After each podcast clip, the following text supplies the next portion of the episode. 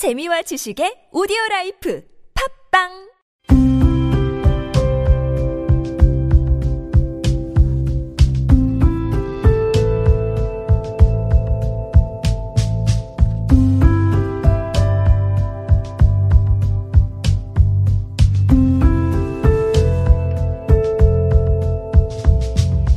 칼럼을 읽어드립니다.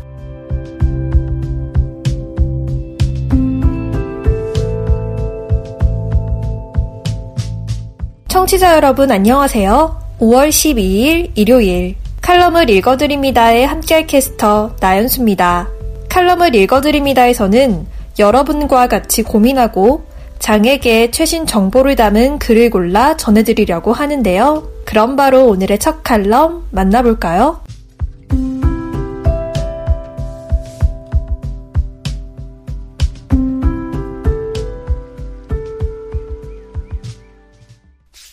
브레일 타임즈 사람 이야기 2019 서울시 복지상 대상 수상자 변호사 김동현 씨의 글입니다. 제39회 장애인의 날 제15회 서울시 복지상 대상 시상식이 있었는데요.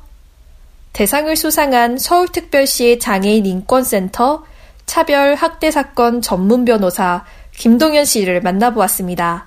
안녕하세요. 대상 수상을 진심으로 축하드립니다. 어떻게 처음 변호사의 꿈을 키우게 되셨나요? 20대 때 군대에 가게 되면서 훈련을 받으며 전역한 후에 진로에 대해 진지하게 고민하게 되었습니다.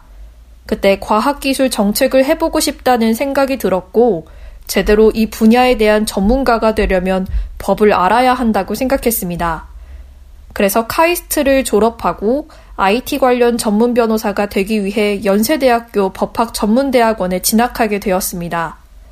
그러던 중 의료사고로 시력을 잃게 되었고, 직접 장애인 당사자로서 이런저런 문제에 부딪히면서 장애인 학대와 차별 피해자를 위한 인권 변호사가 되어야겠다는 생각을 하게 되었습니다. 그렇군요. 로스쿨에 입학해 공부를 하던 도중 2012년에 의료사고로 시력을 잃었다고 들었습니다. 그때의 심정과 포기하지 않을 수 있었던 원동력은 무엇일까요? 그때 당시에는 예상하지 못한 상태로 갑자기 겪게 된 일이라 상당히 충격으로 다가왔습니다. 처음에는 받아들이지 못하기도 했고요. 아는 스님께서 기도를 해보면 괜찮아질 수도 있다고 하셔서 절에서 3천배를 하기도 했고 이것저것 할 수 있는 것들은 다 해봤습니다.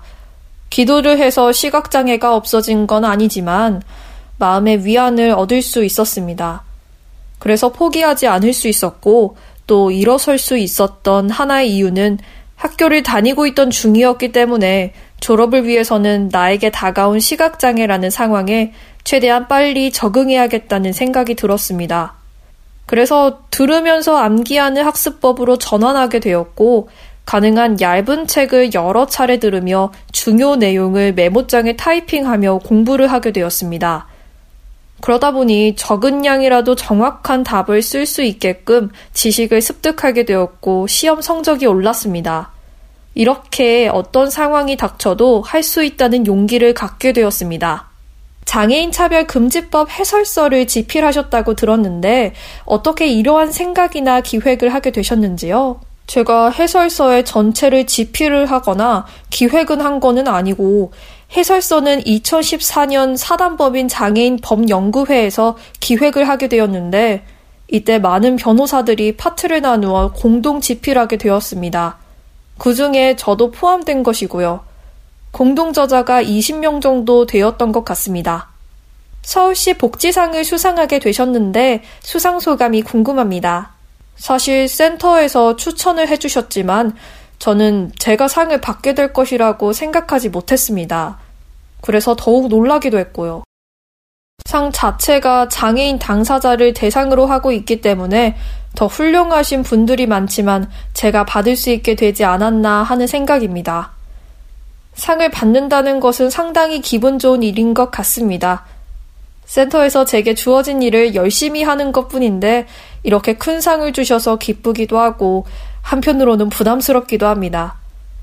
모두가 함께하는 일인데 제가 대표로 받았다는 생각입니다. 매우 감사하게 생각하고 있습니다. 마지막으로 앞으로의 계획이 궁금합니다. 내년에는 판사 시험을 볼 예정인데요.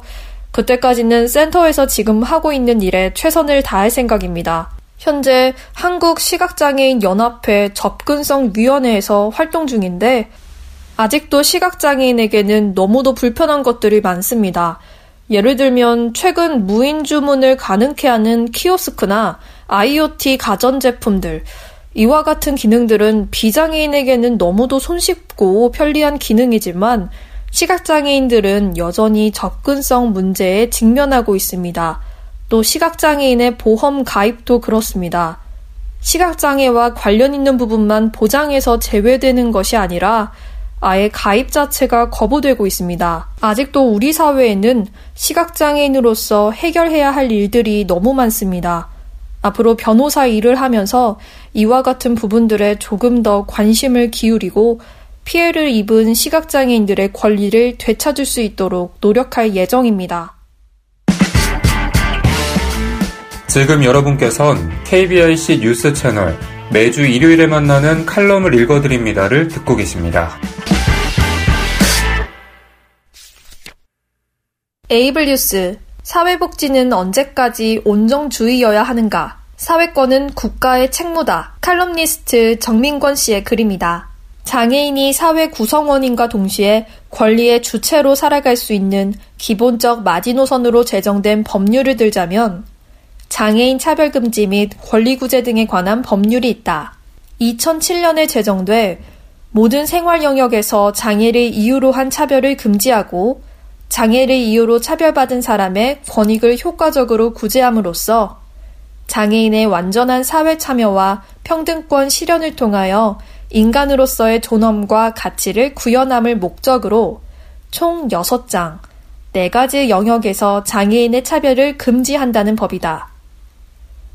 하지만 이런 법률이 있는지도 모르는 사람도 많거니와 설사 알고 있는 기업체 및 소상공인이 있다 하더라도 거의 지켜지지 않는 게 현실이다. 왜일까?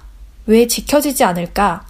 미투나 젠더 등 인권적 문제가 이슈가 되고 있지만 사실상 주목받는 건 개인의 인권이며 이슈가 되는 부분에서만 잠시 사회적 담론이 일어났다가 잠잠해진다. 사회적 이슈에 따라 관심이 옮겨가면서 장차 법은 소극적 대처로 일관되고 있다는 생각이다. 모든 사회적 약자에 관련된 법이 그렇겠지만 특히나 장애인의 사회생활 참여를 높이기 위해서는 적극적인 조치가 필요한 법이다. 장애인의 이동권을 비롯 노동권, 자유권을 포함한 사회권 등 포괄적인 사회에 존재하는 결핍과 다름으로 발생되는 차별적 요소를 다룬 장차법은 그들에게는 꼭 필요한 법이다.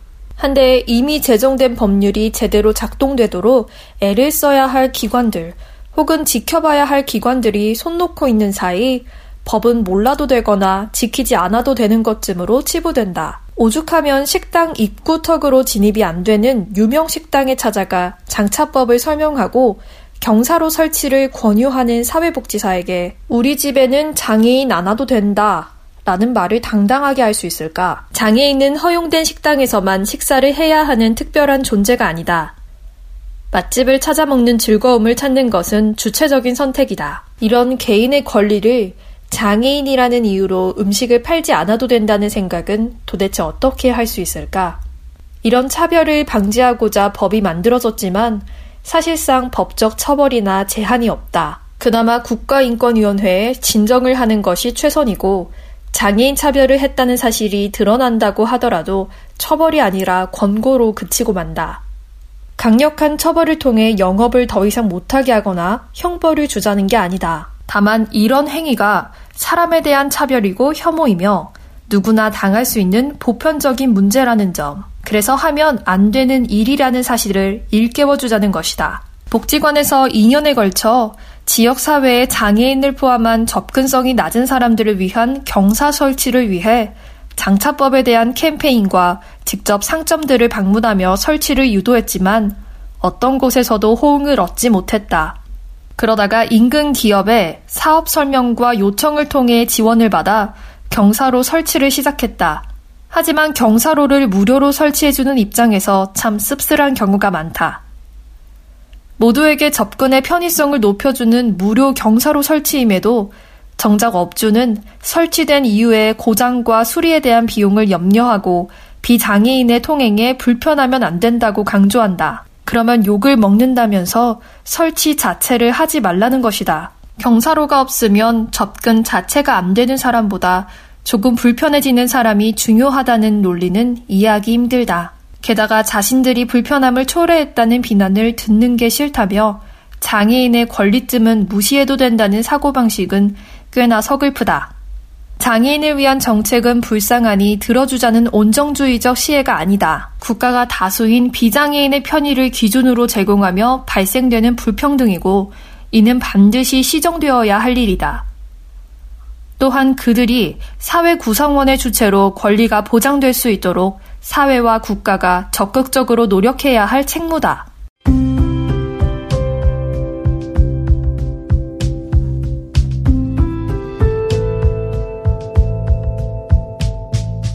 5월 12일 일요일 칼럼을 읽어드립니다. 오늘 준비한 소식은 여기까지입니다.